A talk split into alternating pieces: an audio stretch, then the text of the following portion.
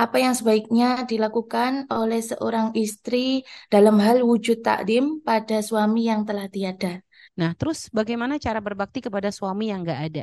Sebenarnya cara berbakti kepada suami yang nggak ada sama seperti kita cara berbakti kepada orang tua yang sudah mendahului kita. Artinya apa? Tidak kita berdoa kecuali mereka hadir dalam doa kita. Itu yang pertama. Yang kedua, ketika kita membaca istighfar, maka bacalah juga istighfar untuk untuk dia, untuk suami, untuk orang tua.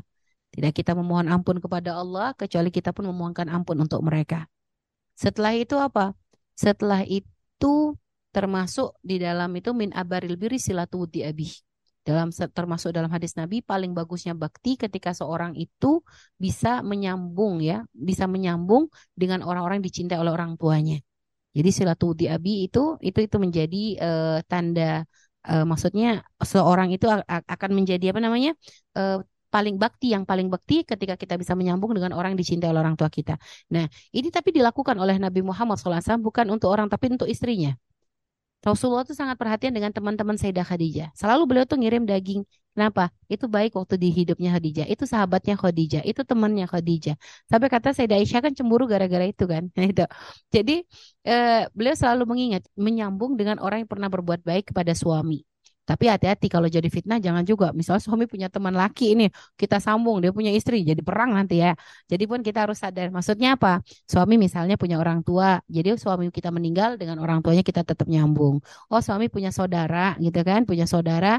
Nah dia dia dulu apa ibaratnya orang yang dekat dengan suami kan gitu, maka kita sambung. Atau suami misalnya eh, apa namanya? Artinya pokoknya orang yang dekat dengan suami itu kita kita berikan perhatian. Ini dilakukan oleh Sayyidina putra daripada Sayyidina Umar bin Khattab. Ibnu Umar suatu hari pernah naik onta, naik naik kendaraan, naik keledainya, tiba-tiba melihat ada seorang lelaki di pinggir jalan. Lalu begitu melihat lelaki tersebut, beliau turun ya, jubahnya dilepas, dipakein ke si lelaki tadi.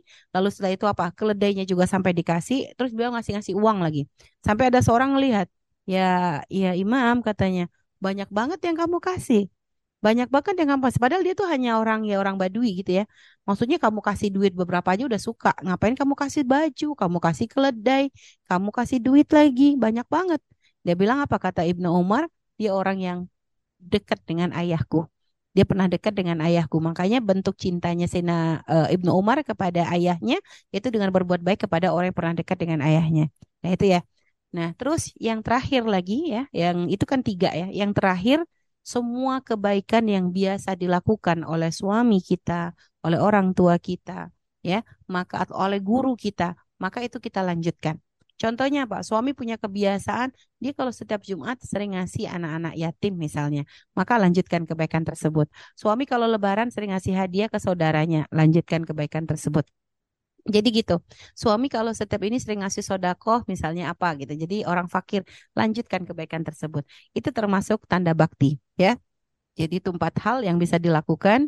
Uh, dan juga oh, satu lagi nih, satu lagi yang bisa dilakukan. Tidak kita berbuat baik kecuali kita niatkan juga pahalanya untuk mereka. Jadi kalau kita lagi sodakoh sambil hadirkan, ya Allah kirimkan kalau ini menjadi satu amalan yang kau terima, kirimkan pahalanya untuk orang tuaku, kirimkan pahalanya untuk suamiku. Jadi itu ya, itu lima poin yang mungkin bisa dilakukan bagi siapa pun yang telah ditinggal oleh suami, oleh orang tua. Wallahu a'lam bishawab.